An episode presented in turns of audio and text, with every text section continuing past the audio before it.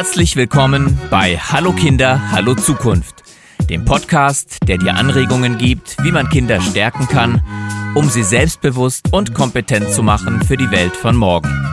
Wir sind Franziska Gebur, Jens Maxeiner und Benedikt Lang. In diesem Podcast sprechen wir mit inspirierenden Menschen, die sich leidenschaftlich in unterschiedlichen Lebensbereichen mit Kindern beschäftigen. Sie teilen mit uns ihre Erfahrung aus der Arbeit mit Kindern und geben uns Impulse, wie wir Kinder fördern und ihnen wichtige Zukunftskompetenzen vermitteln können. Mein heutiger Gast ist Barbara Hilgert.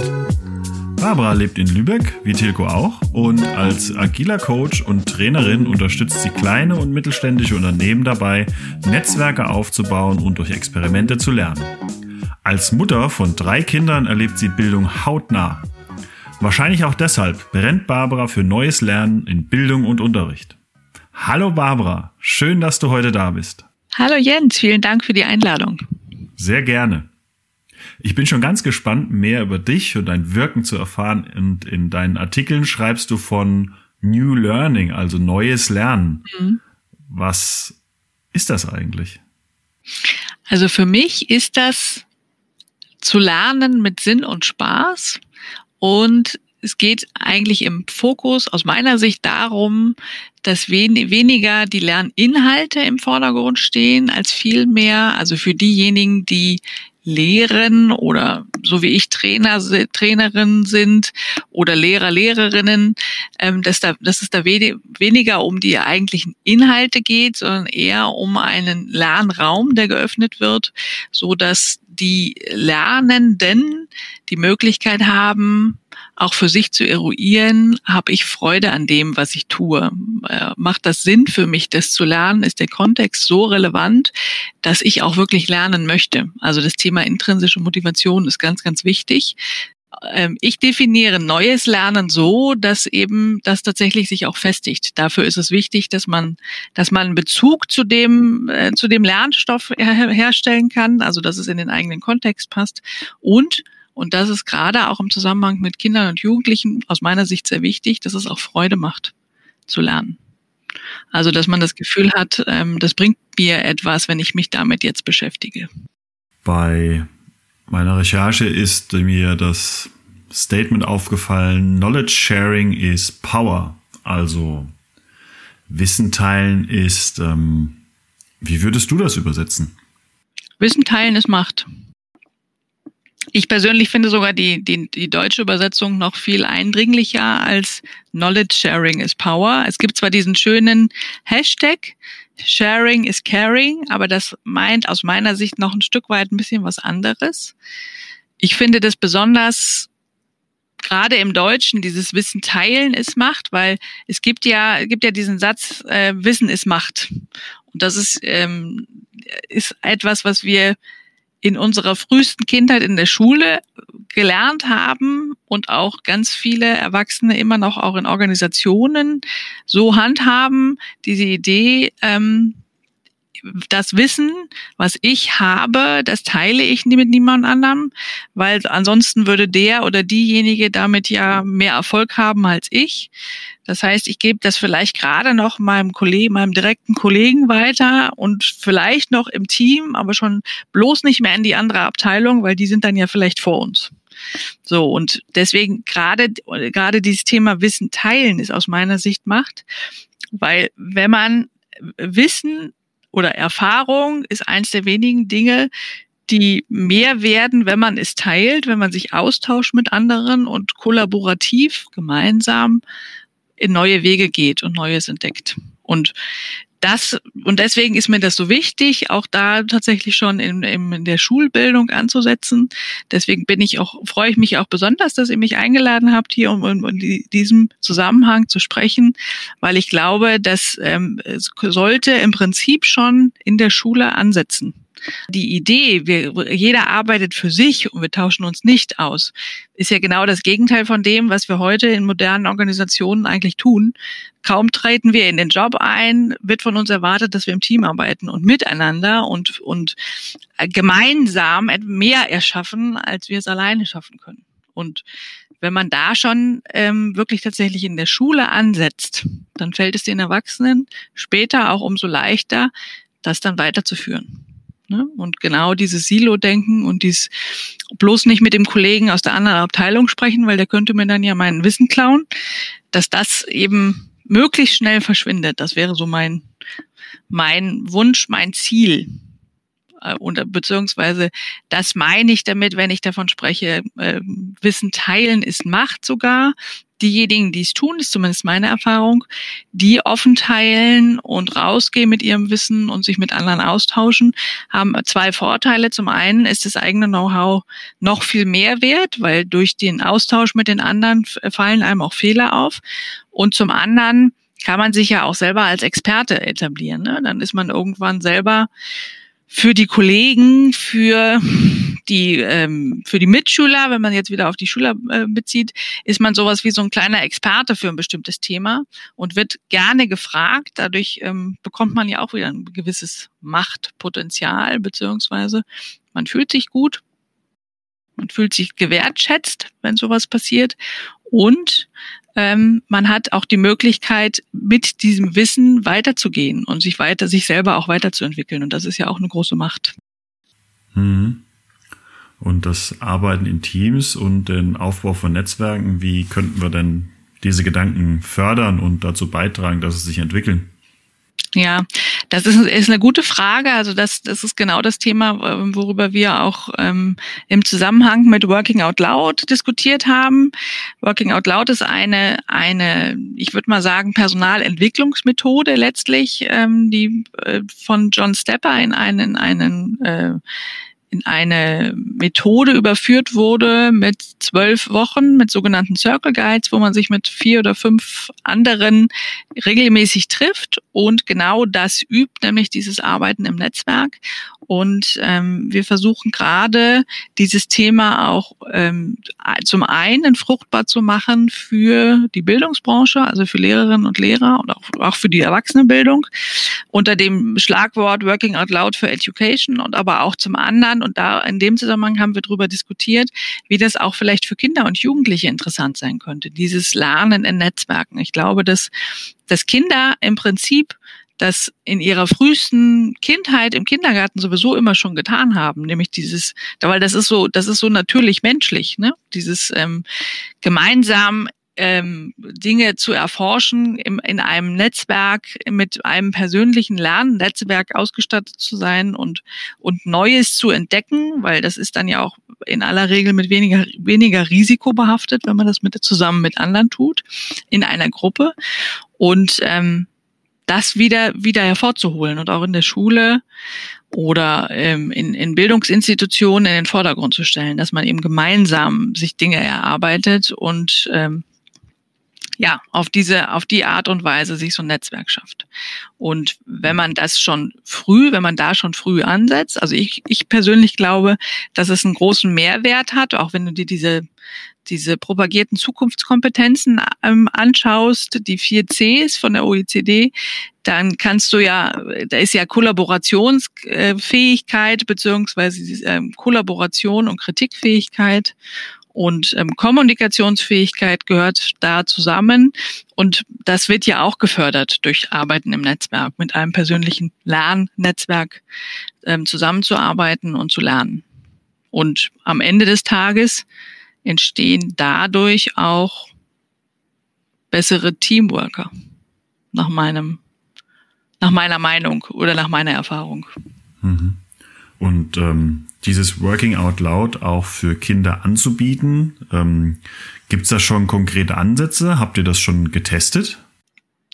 Nee, das haben wir bis jetzt. Wir sind im Moment dabei, das wirklich ähm, darüber zu diskutieren, wie kann man das fruchtbar machen.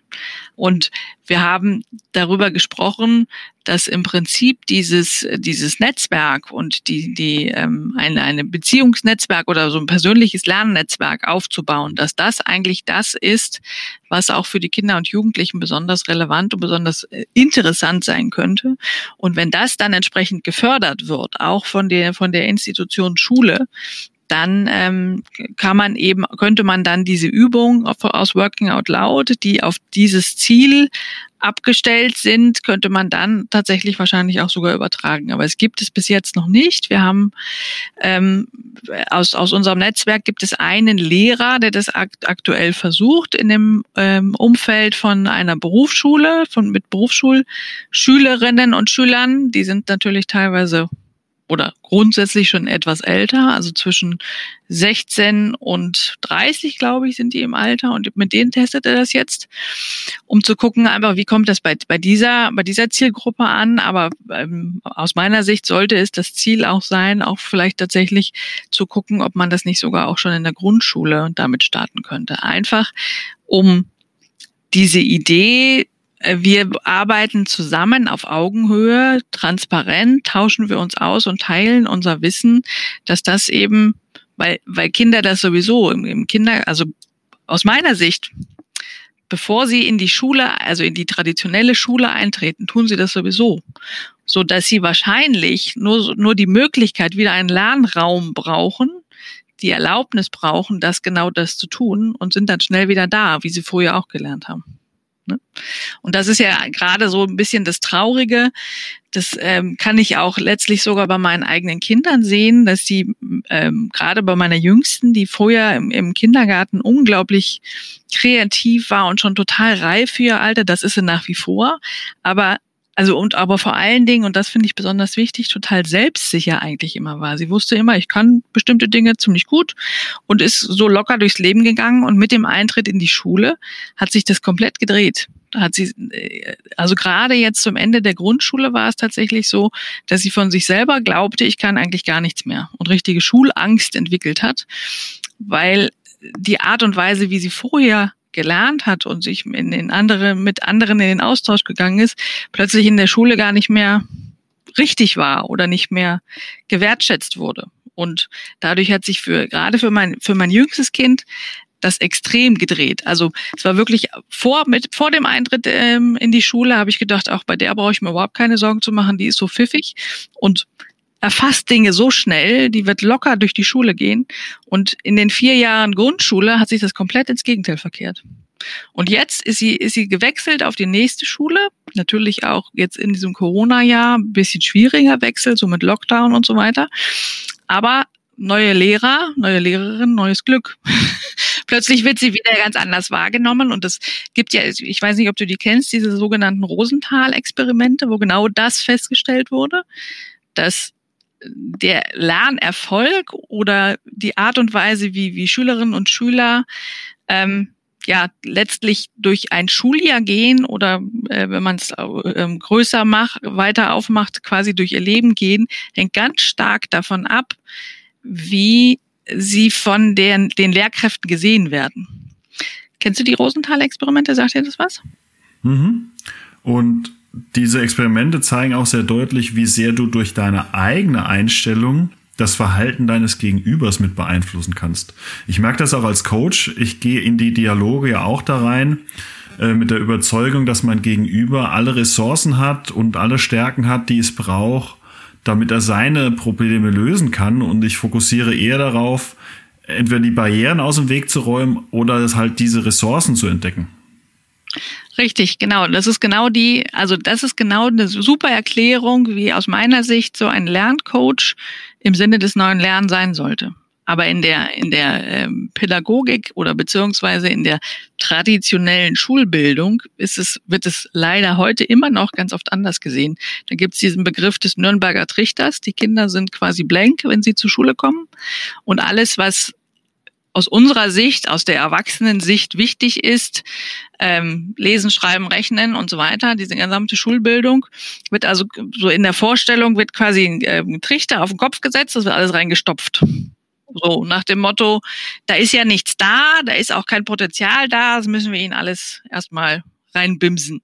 Und genau das ist, äh, sagte ich ja vorhin, diese, dieser Begriff des Bulimie-Lernens. Das funktioniert natürlich immer für einen bestimmte, bestimmten Zeitraum, aber dann kommt das alles wieder raus. Weil der, der, ähm, die, die Idee, da ist Potenzial da und wir, wir müssen das sich nur entwickeln lassen, das ganz oft mit dem Eintritt, und das sehe ich, habe ich, wie, gesagt, wie ich es vorhin sagte, live seh, erleben können bei meiner jüngsten Tochter. Dieses Potenzial, was da war, was ich nur hätte entwickeln müssen, das ist, äh, ja, das ist komplett in sich zusammengefallen, weil das in der Schule nicht gefragt ist.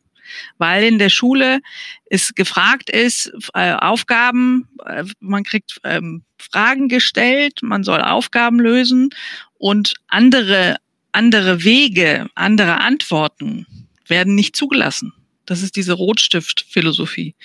Es wird, ist Fehler ist falsch, du bist falsch. Und das wird ja mittransportiert. Und bei diesen Rosenthal-Experimenten war es ja so, dass, dass man Lehrern und Lehrerinnen oder äh, ist jetzt egal, ähm, einer Klassenlehrerin zu Beginn des Schuljahres gesagt hatte, die und die Kinder sind die schlechten Kandidaten und die anderen sind die Guten. Und das war aber genau andersrum. Und am Ende des Schuljahres hatte sich das, obwohl im Jahr vorher die einen die Guten waren und die anderen die Schlechten, hatte sich das genau umgedreht, weil diese Lehrerin oder der Lehrer, wahrscheinlich auch total unbewusst, die ganz anders angesehen hat und sich wahrscheinlich häufiger mal gedacht hat, naja, also den Felix, den muss ich nicht dran nehmen, weil der weiß es eh. Und das hat Felix gespürt und fand das gut und hat dann angefangen, ähm, ja, diesem ähm, sich zu beteiligen und mitzudenken und wirklich zuzuhören, weil Felix plötzlich gemerkt hat, oh, ich werde gar nicht mehr als der Versager angesehen. Ich bin nicht mehr in der Schublade der Sechserkandidaten, sondern ich bin vielleicht in der Schublade irgendwo anders. Und das, das bewirkt es tatsächlich. Und das, und das ist genau das, was, was ich im, im übertragenen Sinne aber bei meiner Tochter gesehen habe. Ne? Und jetzt vor allen Dingen jetzt diesen, diesen, diesen Dreh, also neue Schule, andere, andere Lehrer, andere Verhaltensweisen vielleicht von diesen Lehrern. Plötzlich ist es wieder, ist das äh, Blatt ganz neu gemischt. Auf einmal kann dieses Kind wieder Abitur machen. Vielleicht ist, ist auch völlig egal, ob es macht oder nicht, aber auf einmal ist diese, diese Potenzialmöglichkeit wieder da. Und sie fühlt sich ganz anders und geht plötzlich wieder gerne zur Schule und ja, fängt an, wieder Sachen zu lesen, unabhängig von, von, von Hausaufgaben und sich zu interessieren für Themen, was vorher komplett eingeschlafen war. Und das, und wenn ich mir das angucke, das ist jetzt nur mein persönlicher Fall, aber das können wahrscheinlich viele Eltern, äh, die vielleicht diesen Podcast hören, haben vielleicht sogar ähnliche Erfahrungen gemacht. Und das finde ich einfach traurig. Das finde ich gruselig nicht nur traurig, sondern tatsächlich sogar gruselig, weil, weil da so viel Potenzial verloren geht. Und wenn sich dann nicht so wie bei meiner Tochter es jetzt ist, dass sie dann Glück hatte bei den nächsten Lehrerinnen und Lehrern, die das anders sehen und vielleicht auch anders tun, dann kann das dazu führen, dass da ähm, ein Mensch dann irgendwann als junger Erwachsener von sich immer nur glaubt, ich bin sowieso der Sechserkandidat, ich brauche mich gar nicht anzustrengen. Und das ist traurig. Hm. Vieles wird ja von der Haltung dieser Lernbegleiter beeinflusst. Genau. Und das, und das, ähm, das Herausfordernde daran ist, dass diejenigen, die Beteiligten, also sowohl der Lehrer, die Lehrerin als auch der Schüler oder die Schülerin, ähm, ja, also das ja nicht irgendwie mit Absicht machen, ne? sondern also das würde ja keiner mit Absicht jemanden in eine Schublade stecken und immer nur sagen, naja, der, also der Felix ist ja völlig klar, das ist nun mal der Sechserkandidat, der hat sowieso keine Chance. Die, die tun das ja nicht mit Absicht, sondern es ist ja ganz oft unbewusst. Das ist auf der einen Seite gibt mir das auch wiederum große Hoffnung, dass man, wenn man, wenn man diese Situation und einfach diese Denkweise auch mal in die, in die Köpfe bringt, dass man dann auch immer wieder was dran ändern kann. Auf der anderen Seite sieht man natürlich daran, was für eine enorme Verantwortung auch, auch ähm, Lehrkräfte haben. Ne? Also die können im Prinzip ähm, darüber entscheiden, in welche Richtung ein Mensch geht. Es hat klar auch immer was mit dem sozialen Hintergrund zu tun, logisch, was man so von zu Hause mitbekommt. Aber das, was in der Schule passiert und dadurch, dass ich mich so intensiv auch mit diesem Thema neuem Lernen und anders lernen und so weiter beschäftige, habe ich mittlerweile in einem Netzwerk ganz viele Menschen, die mir erzählen, oh, Schule war furchtbar, ich habe immer nur ich habe immer nur geschwänzt und hatte eigentlich nur Fünfen und es hat überhaupt nicht funktioniert und kaum sind sie erwachsen und können tun, was sie wollen und was, wo sie Spaß dran haben. Plötzlich sind das hochintelligente, total erfolgreiche, mit unterschiedlichsten Themen äh, sich beschäftigende Menschen, die, die unglaubliches Potenzial haben. Und der, auf der anderen Seite wiederum, wenn ich da jetzt gerade drüber nachdenke, heißt das natürlich auch, jeder Mensch hat die Möglichkeit, ähm, dann trotzdem noch was aus sich zu machen. Aber nur die Möglichkeit zu haben und dass dann am Ende auch was dabei rauskommt, ist auch immer noch wieder ein anderer, ein anderer Schnack. Da musst du auch schon echt einen, ähm, einen großartigen, starken Charakter haben, das dann so durchzuziehen. Oder das Glück haben, dass du dann anschließend Förderer findest, die dein Potenzial erkennen und dir helfen, dann die nächsten Schritte zu gehen. Waren diese persönlichen Erfahrungen und der Austausch in deinem Netzwerk dann auch der Anlass, dich bei der Initiative Schule ist Leben zu engagieren?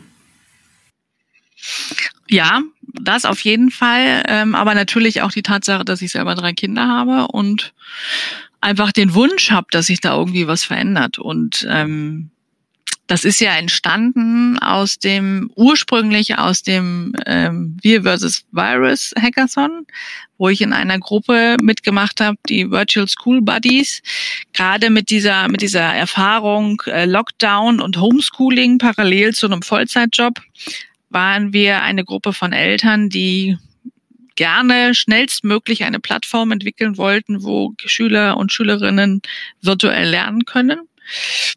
Und ähm, haben da in der an dem Wochenende was dazu entwickelt und hatten auch eigentlich ursprünglich die Idee, das irgendwie weiterzumachen, aber da gibt's ja schon relativ viel. Und dann haben wir irgendwann entschieden, okay, wir machen das nicht weiter.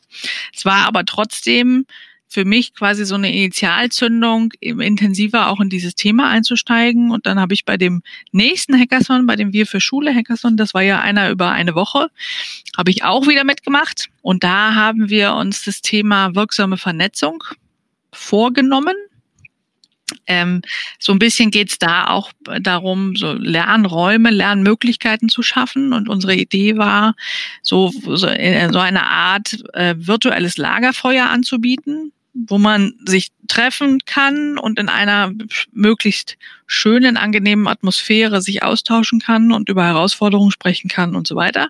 Und die Idee war, ähm, die Bildungsinitiativen, die im Dachraum vorhanden sind, einfach zu vernetzen. Und da ähm, durch die Vernetzung haben wir auch wieder das Thema vernetzt, vernetzt arbeiten, vernetzt wirken und persönliches Lernnetzwerk durch die Vernetzung einfach zu schaffen, dass die guten Ideen sich weitertragen. Als das dann vorbei war, haben wir uns dann zusammengefunden mit noch ein paar anderen, die auch äh, gerne an dem Thema arbeiten wollten und haben dann von, ich glaube, Mitte Juni bis zum 26.09., als das Barcamp dann stattfand, haben wir mit einer Gruppe von 30 Leuten komplett pro bono an dem Thema gearbeitet. Und das, das was wirklich spannend daran war, dass da sehr schnell immer wieder, obwohl wir uns natürlich nie getroffen haben, es war alles rein virtuell, ähm, dass da sehr schnell sowas wie ein Flow entstanden ist, weil alle so das gleiche Ziel hatten, so eine, eine Vision hatten von dem, was wir gerne erreichen wollten und auch einfach Lust hatten, daran zu arbeiten. Und das ist genau das, ähm, was, was ich auch mir wünschen würde für, für äh, Kinder und Jugendliche in der Schule, einfach in so ein zu erleben, wie, wie toll das ist, wenn man so vernetzt arbeitet, wenn man gemeinsam arbeitet und Dinge gemeinsam anpackt. Da kann man in, in wenigen Stunden auch unglaublich viel erreichen. Also ist es im Prinzip aus dem äh, daraus entstanden, genau. Und jetzt machen wir weiter. Ich habe jetzt äh, vor 14 Tagen ähm, eine Veranstaltung gehabt, wo wir einen Gutschein übergeben haben, der durch die Trägerstiftung in Lübeck finanziert wurde an eine Schule in Lübeck. Und das Ziel ist, die guten Dinge, die da in Lübeck an der Schule schon passieren, sichtbar zu machen. Und, und zwar so, dass andere Schulen auch davon profitieren können. Das ist wieder, wieder dieser Vernetzungsgedanke. Ne? Also wir, wir wollen wieder Ideen teilen. Wissen teilen ist nämlich Macht, um auch wieder den Bogen zu schlagen und einfach zu, zu zeigen, guck mal, an der, an der Baltikschule in Lübeck, da passiert das und das und vielleicht ist das für euch, liebe Schule in München oder wo auch immer, ist völlig egal, vielleicht ist das für euch auch ein Weg und vielleicht könnt ihr euch davon was abgucken. Vielleicht auch nicht, dann ist es auch in Ordnung. Aber ähm, es geht halt darum, gute Sachen deutlich zu machen, sichtbar zu machen und für andere auch zugänglich zu machen. Und das haben wir jetzt letzte Woche gemacht und Anfang des Jahres starten wir dann mit der Vorbereitung für das nächste Barcamp, was dann am 27.03. stattfinden wird. Und so geht's immer wieder darum, Möglichkeiten zu schaffen für die Vernetzung, für den Austausch, um an der Stelle äh, neues Lernen zu etablieren in Schule und in Bildungseinrichtungen einfach weiterzuarbeiten. Bei so vielen Initiativen, in denen du dich engagierst, wo nimmst du denn die ganze Kraft her? Ähm, das ist eine gute Frage. Ähm, das liegt einfach daran, weil ich dafür brenne, weil mir das, weil mir das wichtig ist. Unter anderem auch deshalb, weil ich das eben für meine eigenen Kinder tue. Und ich erlebe immer wieder, gerade auch ähm, im, im Erwachsenenumfeld, wie die Menschen aufleben und plötzlich merken, ah, das ist total cool, wenn ich auch noch meine anderen Kompetenzen mit einbringen kann. Und es wird sogar wertgeschätzt. Und das ist bei Kindern ja genau das Gleiche.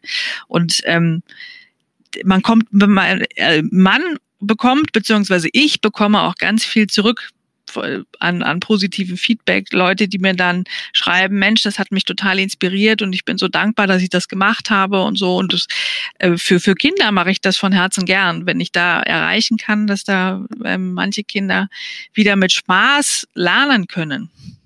Da brauche ich, muss ich nicht so lange drüber nachdenken. Da, da stehe ich immer wieder auf und arbeite dafür, um das zu erreichen. Und das spürt man auch in unserem Gespräch, wie sehr du dafür brennst, sozusagen. ja. Wir hatten uns auch, als wir uns kennengelernt haben, noch über ein anderes Thema unterhalten, für das ich glaube, dass du brennst. Das ist das Thema Kids Scrum. Ja, das stimmt. Sag mal, was ist eigentlich Scrum? Ja, Scrum ist ähm, eins dieser, dieser Buzzwords, die durch die, durch die Gazetten rauschen. Es geht um agiles Arbeiten. Es ist eine Methode, die ich gut finde, weil es da ein klares Rahmenwerk gibt dafür, wie man eben einfach ähm, so sich dem annähern kann, agil zu arbeiten. Das Wichtigste an, an Scrum oder man muss es nicht zwingend Scrum nennen. Man, also das der, der, der wichtigste Fakt beim agilen Arbeiten aus meiner Sicht ist das Thema Transparenz. Dass man, und das halte ich wirklich für sehr, sehr wichtig, dass man eben zeigt, was, wo man gerade steht und insbesondere auch zeigt, wo man Herausforderungen hat. Ne, dass man auch über Fehler oder über äh, in Anführungsstrichen Unvermögen spricht und auch wirklich deutlich macht, ich habe da jetzt eine Herausforderung, wer aus dem Team, und darum geht's immer um Teamarbeit auf Augenhöhe mit ähm, wertschätzender Kommunikation, wer aus dem Team kann mir bei dieser Herausforderung helfen. Das ist immer besser, als zu sagen, so zu tun, als gäbe es kein Problem. Und ähm, weil das Problem verschiebt sich dann irgendwann nur nach später, man auf, auf einen späteren Zeitpunkt. Man hat vielleicht jetzt im, im Moment dieses Problem vermeintlich gelöst, aber ähm, wenn man sich da nicht sicher ist, dann hat man, hat man am Ende des Projektes vielleicht irgendwo ein Problem. Und ähm, von der von der Entstehungsgeschichte ist es ähm, zeigt das eigentlich im Prinzip auch genau das auf, warum sich Softwareentwickler das irgendwann mal ausgedacht haben, zu sagen, wir müssen anders vorgehen, als wir es bisher getan haben. Diese Wasserfallmethode führt oftmals gerade in der Softwareentwicklung dazu, dass wir die Budgets nicht halten können und die Zeiten auch nicht einhalten können, dass wir also viel länger brauchen am Ende und ähm, es meistens teurer ist und zu allem Überfluss sagt dann der Kunde zum Schluss, ja, aber so wollte ich die Software gar nicht haben. Und um das zu verhindern, haben die einfach sich so ein Rahmenwerk überlegt, dass man in viel kürzeren Abständen, in sogenannten Iterationen, immer mal wieder zu Kunden zurückgeht und sagt, guck mal hier, wir haben jetzt das gemacht. Ist das das so, wie du dir das vorstellst? Also immer in diese Feedback-Schleife zu gehen. Und ähm, Kids Scrum ist für mich letztlich genau dieses. Ähm, den Raum aufzumachen, Schülern und Schülerinnen zu sagen, am Ende der Woche möchte ich gerne, dass ihr euch das Thema, ich sag mal, ich weiß nicht, die, die das Römische Reich oder so erarbeitet habt.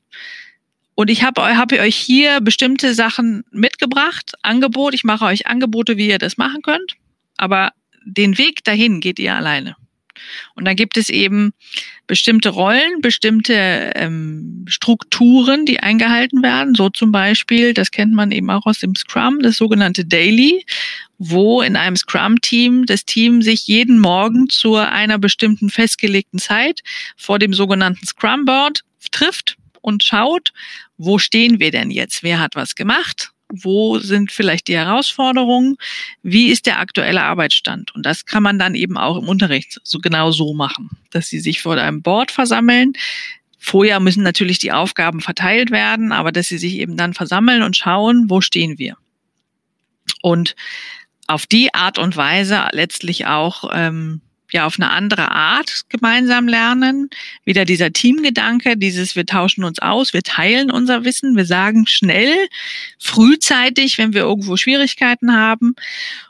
Das beinhaltet aber für den, für den Lehrer, die Lehrerin natürlich auch immer ein gewisses Risiko. Weil wenn du sagst, ich möchte gerne am Ende, dass ihr am Ende der Woche euch das Thema XY erarbeitet habt, wie ihr das tut, bleibt euch überlassen, dass da vielleicht ein ganz anderes, ganz andere Vorgehensweise rauskommt, als ich die vorher antizipiert habe, als ich das geplant habe.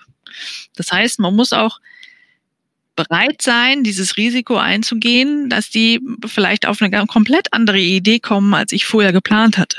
Auf der anderen Seite erreicht man dadurch natürlich, dass die Lernenden, und das ist jetzt unabhängig davon, ob das Kinder oder Erwachsene sind, ich mache das Thema auch mit Studentinnen und Studenten, ähm, dass die Verantwortung, eigene Verantwortung für, den, für das Lernergebnis übernehmen ne, und für den Prozess auch übernehmen. Und sich selber überlegen, wie, wie brauche ich das eigentlich, dass es für mich gut verständlich ist und dass ich das verinnerlichen kann und auch immer wieder umsetzen kann. Also dass man aus einem Wissensbestandteil tatsächlich auch sowas wie eine Handlungskompetenz entwickelt. Und dazu braucht es ja, dass du das Wissen auch verwendest in deinem Kontext. Und das kannst du eigentlich immer am besten selbst entscheiden oder hast selbst das beste Gespür dafür, was es dafür braucht. Ne? Und wenn du sagst, diese Verantwortung für deinen Lernprozess, die gebe ich dir, dann ähm, ja, man ermächtigt quasi den Lernenden dazu, eben auch eigene Entscheidungen zu treffen. Mit dem Risiko als Lehrender, dass dann Entscheidungen getroffen werden, die ich gar nicht möchte. Aber auf der anderen Seite mit der Chance, dass echtes, in Anführungsstrichen, neues Lernen entsteht. Und das genau ist das Thema Kids Scrum. Das ist egal, ob man das Kids Scrum nennt oder Edu Scrum gibt es oder Scrum for Schools. Das sind aus meiner Sicht alles die gleichen Ansätze, wo es immer darum geht, Unterricht auf eine andere Art und Weise zu gestalten, nämlich selbstorganisiert und ähm, projektbasiert, um ähm, zum einen den Lerneffekt zu optimieren wenn es, wenn es läuft. Auf, zum anderen hat es noch einen ganz anderen Effekt. In den Niederlanden wird EduScrum schon sehr viel intensiver durchgeführt. Das gibt es da schon seit paar Jahren. Und äh, da habe ich gerade letztens bei einem Meetup mit dem Willi Winjans, der das, der die Methode EduScrum quasi ins Leben gerufen hat, gehört, dass er sagte, dass es der Effekt ist, dass die Schülerinnen und Schüler in den Niederlanden, wenn die in ihren Bewerbungen, wenn sie fertig sind mit der Schule, wenn die dann sagen, ja, ich habe mit ähm, EduScrum gearbeitet, also ich kenne die Methode, dass sie auch einen äh, Vorteil haben gegenüber anderen Bewerbern, weil dieses, das ist zwar so ein Buzzword, Scrum, aber wenn man das, wenn man das schon so lange gemacht hat, hat man ja auch die Art und Weise, die Methode ein bisschen verinnerlicht, ne? Und dann sind die eben gerne gesehen auf dem, ähm, in einer Bewerbung und haben dann vielleicht bessere Chancen als die anderen. Aber man muss tatsächlich auch sagen, es ist am Anfang, insbesondere bei älteren Schülern und Schülerinnen, die über Jahrzehnte gelernt haben, ähm, Team ist, toll ein anderer macht's. Ne? Das kennen wir ja auch alle aus der Schule. Ich hatte mal eine Gruppe von Schülerinnen und Schülern in so einem Workshop, dann sagte die eine, ja, ist ja alles gut und schön, aber am Ende macht doch wieder ich die Arbeit. Und der Kevin, der arbeitet nicht mit, der arbeitet sowieso nie mit. So. Und ähm, das, das äh, ist, braucht eine sehr, sehr, also eine gewisse Zeit, bis die verstehen, wenn man das auf eine andere Art und Weise versucht und durch diese Transparenz ja auch immer sichtbar macht, dass der Kevin seinen Job nicht macht, ne? ähm, dass das sich dann bei Kevin vielleicht auch dreht. Und es kann hinzukommen, dass Kevin vielleicht nicht unbedingt der Crack ist im weiß ich nicht, irgendwelche Texte ausarbeiten, aber vielleicht dafür tolle, tolle PowerPoint-Folien basteln kann. Oder äh, der totale Socializer ist und die, die Gruppe immer wieder zusammenholt und die Leute zum Lachen bringt oder so. Und das ist ja auch eine total wertvolle Kompetenz von Kevin. Und wenn man das dann Kevin entsprechend auch zurückmeldet, hat äh, Kevin vielleicht auch mehr Lust mitzuarbeiten und zieht sich nicht immer zurück. Weil ganz oft ist ja dann die Projektarbeit auf bestimmte Kompetenzen orientiert und wenn du die nicht hast, dann denkst du dir jetzt vielleicht sogar auch zurecht, warum soll ich mich jetzt anstrengen, weil die anderen können es eh viel besser. Also halte ich mich raus. Ne? Toll, ein anderer macht's. Und das einfach so ein bisschen aufzubrechen, diese, diesen, in Anführungsstrichen, diesen Teufelskreis so ein bisschen aufzubrechen. Das ist so ein bisschen mein Ziel mit diesem Kids Scrum. Und ähm, ich freue mich total drüber. Wir haben da vor ein paar, paar ähm, Monaten so ein, der Tom Mittelbach hat da so einen Booksprint gestartet. Das Buch ist jetzt veröffentlicht und ich habe da mein ähm, Kanban-Board im, im Mural gebaut und habe äh, in das Buch geschrieben, jeder, der mag, kann das sich auch, kann mich anschreiben und er kriegt es dann. Und ich habe schon ganz viele E-Mails bekommen von Leuten, also von aus der Lehrerfortbildung von Lehrern aus ganz Deutschland, die sagen, oh, das ist cool, das hätte ich gerne und das ist das Ziel, ne, dass ich das durchsetze. Und wenn die damit starten, weil sie, weil sie schon so eine Vorlage haben und es relativ einfach ist, dann kriegt es jeder. Hauptsache, sie fangen damit an. Es ist eine riesen Herausforderung, das muss man ganz ehrlich sagen. Und ich ziehe den Hut vor jedem Lehrer, vor jeder Lehrerin, die sagt, ich will das ausprobieren, weil unser Schulsystem ist ja nach wie vor darauf ausgerichtet, Einzelleistungen abzuprüfen. Ne? Also das heißt am Ende, man kann zwar sagen, oh, wir machen jetzt ganz tolle Projektarbeit und wir sind ein Team, aber am Ende steht als Leistungsnachweis trotzdem die Klausur oder der Test, wo dann wieder jeder alleine machen muss. Und damit wird das Ganze natürlich so ein Stück weit konterkariert, aber trotzdem finde ich, ist es lohnenswert, weil Kaum sind die Kids aus der Schule, wird im Job, im ersten Job von ihnen erwartet, dass sie genau das tun. Und wenn sie das dann schon mal getan haben und das Positive daran erfahren haben, fällt es ihnen vielleicht leichter, das dann auch im Job umzusetzen. Also so gesehen finde ich, es lohnt sich in jedem Falle. Sag mal, Barbara, wie fit sind denn deine Kinder in Scrum und New Learning? auch eine sehr gute Frage. Ich habe das tatsächlich eingeführt in der ersten Lockdown-Phase im Homeschooling, um irgendwie es zu schaffen, dass ähm, ja dieser dieser Wust an Aufgaben nur so halbwegs erledigt werden konnte. Das heißt, ich habe mit denen so ein, ein Board gebaut und habe ihnen die Logik erklärt und das hat in meiner Wahrnehmung ganz gut funktioniert, in dem Sinne, nicht, nicht weil die alles wirklich bis ins Kleinste gemacht haben. Das ist auch, ist auch tatsächlich auch meine Philosophie, meine Herangehensweise, wo ich manchmal ein bisschen mit auf die Nase falle. Ich sage meinen Kindern immer, vier gewinnt.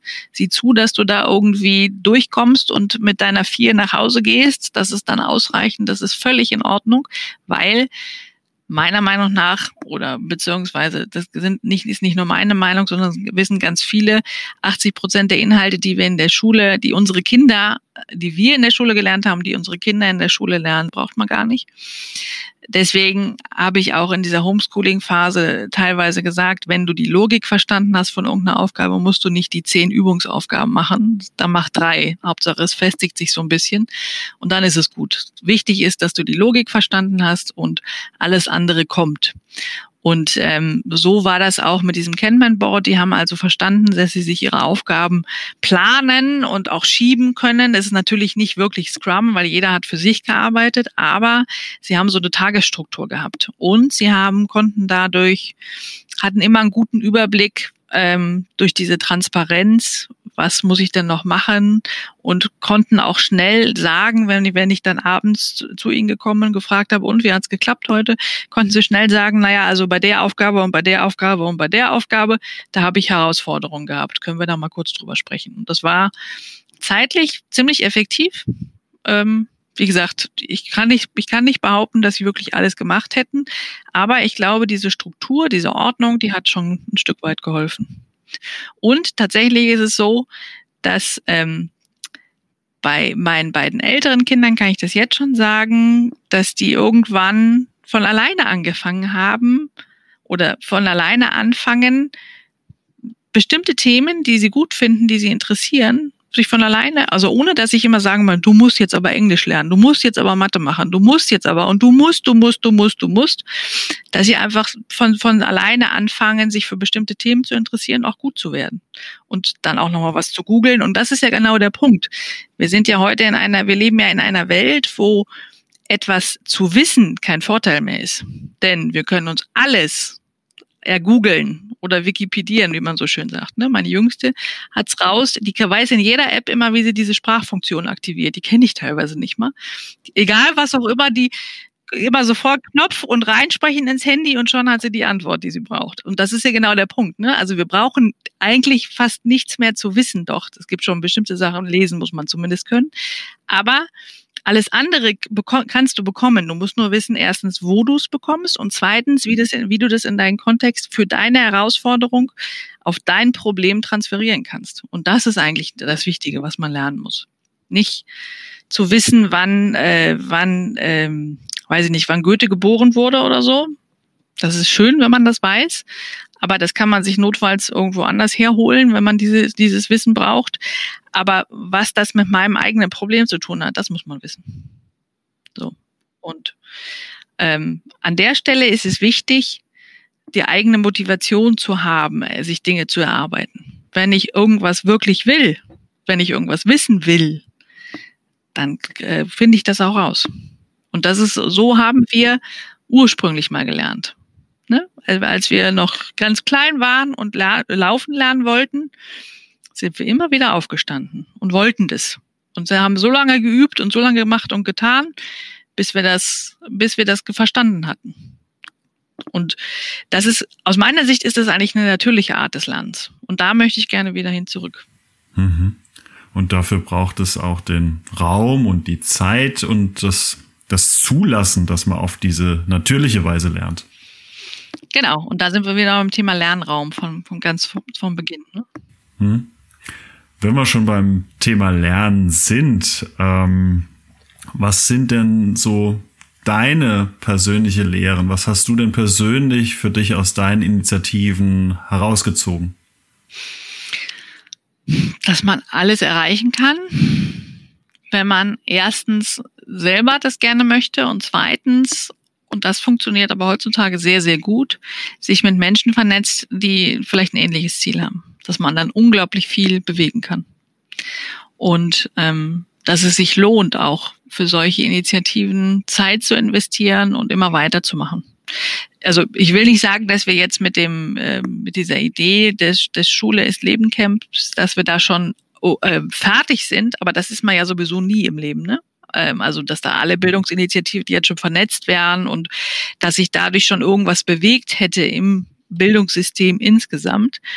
Ähm, aber es gibt Ansätze. Es gibt immer mehr und mehr äh, Schulen, die andere Wege gehen. Immer mehr. Es gibt ja eine, eine ähm, mich total begeisternde Community von Lehrerinnen und Lehrern, bei Twitter zum Beispiel oder auch bei Insta oder es gibt sogar ein Discord, Lehr Lehrkräftezimmer, wo so ein Austausch stattfindet ne, und wo ganz viele tolle Ideen kommen. Also ich zum Beispiel, ich bearbeite ja als, unter anderem auch als Trainerin, wenn ich irgendwie eine neue Methode ausprobieren möchte oder so, dann mache ich das ganz oft, dass ich bei Twitter reinschreibe, liebes Twitter-Lehrerzimmer, ich möchte gerne das und das ausprobieren, gibt es da schon Erfahrungen dazu? Und ganz oft kommen dann äh, Tipps, Hinweise oder ach, das ist cool, das probiere ich auch mal aus. Und dieser Austausch, der funktioniert und das ist eine aus in meiner Wahrnehmung eine wachsende Community, die einfach, die das wollen, die da auch Lust zu haben, sich auszutauschen. Das sind natürlich trotzdem bei der Masse der, der Lehrenden insgesamt ist es immer nur ein Tropfen auf den heißen Stein. Aber ähm, das gibt mir Hoffnung, dass, dass sich da was bewegt und aus meiner Sicht, gerade bei diesem Hackathon Wir für Schule, gab es auch Leute dabei, die sagten, ich mache das schon seit zehn Jahren oder noch länger, versuche ich in der Bildung irgendwas zu transformieren. Das klappt sowieso nicht. Ich persönlich glaube, dass wir jetzt an einem Punkt stehen, wo es gar nicht mehr anders geht. Ähm, letztlich auch Corona bedingt, haben wir ja gemerkt, wie schnell das plötzlich sich drehen kann. Und jetzt sind wir wieder im Lockdown, wieder nächste Homeschooling-Phase. Es gibt an vielen Schulen noch immer kein vernünftiges Distanzlernkonzept. Es muss sich also was bewegen.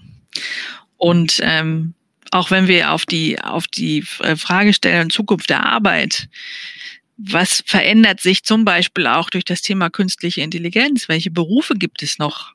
In, in fünf Jahren, in zehn Jahren? In welche, in welche Berufe sollen unsere Kinder hineinwachsen? Ne, welche Berufe sollen die ergreifen mit der Idee, dass sie da vielleicht dauerhaft ihren Lebensunterhalt mit verdienen können? Das geht nur, also man, die Herausforderung, glaube ich, für uns alle, nicht nur für, für die Kinder, sondern für uns auch für uns alle Erwachsenen, ist ja dieses Thema lebenslanges Lernen. Man, man muss sich immer weiterentwickeln und immer wieder raus aus der Komfortzone und die nächsten Schritte machen, offen sein für Neues und ja, weiterlernen. Und das tut man eben in meiner Erfahrung besonders gut und mit besonders viel Spaß, wenn man das in, in einer Gruppe macht also so ein persönliches Lernnetzwerk hat. Ich habe letztens mit einem, einem Lehrer in meinem Netzwerk gesprochen, der erzählte dann, als er aus dem Studium als erste Mal an die Schule kam und dann fragte, so, wo ist denn jetzt der Ordner mit den äh, Unterrichtsmaterialien? Da guckten die alle nur mit großen Kulleraugen und sagten, wie, welcher Ordner? Ja, und dann haben die natürlich jahrzehntelang das gleiche Fach schon unterrichtet an der Schule, aber er hat dann eben von vorne angefangen und hat sich auch alles erarbeitet. Das ist doch, ganz ehrlich, das ist doch Unsinn. warum, warum teilt man die Sachen nicht? Warum tauscht man sich nicht aus? Oder jetzt, es gibt schon so viele Schulen, die haben schon tolle Distanzlernkonzepte. Warum teilen die ihre, ihre Erfahrungen nicht mit allen anderen Schulen? Damit die, die vielleicht noch nicht so weit sind, davon profitieren können. Das ist der Punkt. Hm. Sind wir wieder bei einem deiner Statements? Wissen teilen ist Macht. Ja, genau. Ja. Barbara, letzte Frage. Wenn du einen Wunsch frei hättest in Zusammenhang mit Lernen, welcher wäre das? Darf ich mir auch was wünschen, was äh, eher unrealistisch ist? ja, es ist ein Wunsch, ne? Also darf alles sein. Okay. Ähm, ja, dann, was ich total klasse fände, wenn möglichst viele, wenn nicht alle, ähm, Bildungsinteressierte oder Lehrer, Lehrer, Lehrerinnen, Schulleiterinnen, Kultusminister, Kultung, ähm, Kultusminister, die Bildungsministerin sich mal zusammen an einen Tisch setzen und tatsächlich mal austauschen, welche Ideen es in den einzelnen Bundesländern gibt, welche Ideen es an den einzelnen Schulen gibt und so weiter. Das fände ich großartig. Also wenn die Frau Karliczek das anstoßen würde, dann würde ich ähm, sie feiern. Ja, dann wollen wir mal hoffen, dass viele diesen Aufruf hören und an die Frau Karliczek herantragen. ja, das wäre wär schön. Barbara, es hat unheimlich Spaß gemacht, sich mit dir zu unterhalten und man hat aus den Themen heraus schon gemerkt, dass du für ganz viele Sachen brennst und man spürt, wie wichtig dir das Thema Lernen ist, das Thema Wissen teilen, Netzwerken aufzubauen. Ich wünsche dir ganz viel Erfolg bei all deinen Initiativen und bei dem, was du tust. Dankeschön. Und ähm, wenn wir Interessierte haben, wie können die sich denn am besten mit dir in Verbindung setzen, Barbara? Ähm, also am einfachsten vielleicht über äh, meine E-Mail-Adresse. Das wäre eine Möglichkeit. Das, das wäre das Einfachste oder eben einfach über, über einen Twitter-Account oder LinkedIn. Das wäre sicherlich das Einfachste. Mhm. Barbara, vielen Dank, dass du heute da warst. Sehr gerne. Vielen Dank nochmal für die Einladung. Hat Spaß gemacht. Liebe Zuhörerin, lieber Zuhörer, vielen Dank, dass du heute unseren Podcast Hallo Kinder, Hallo Zukunft gehört hast.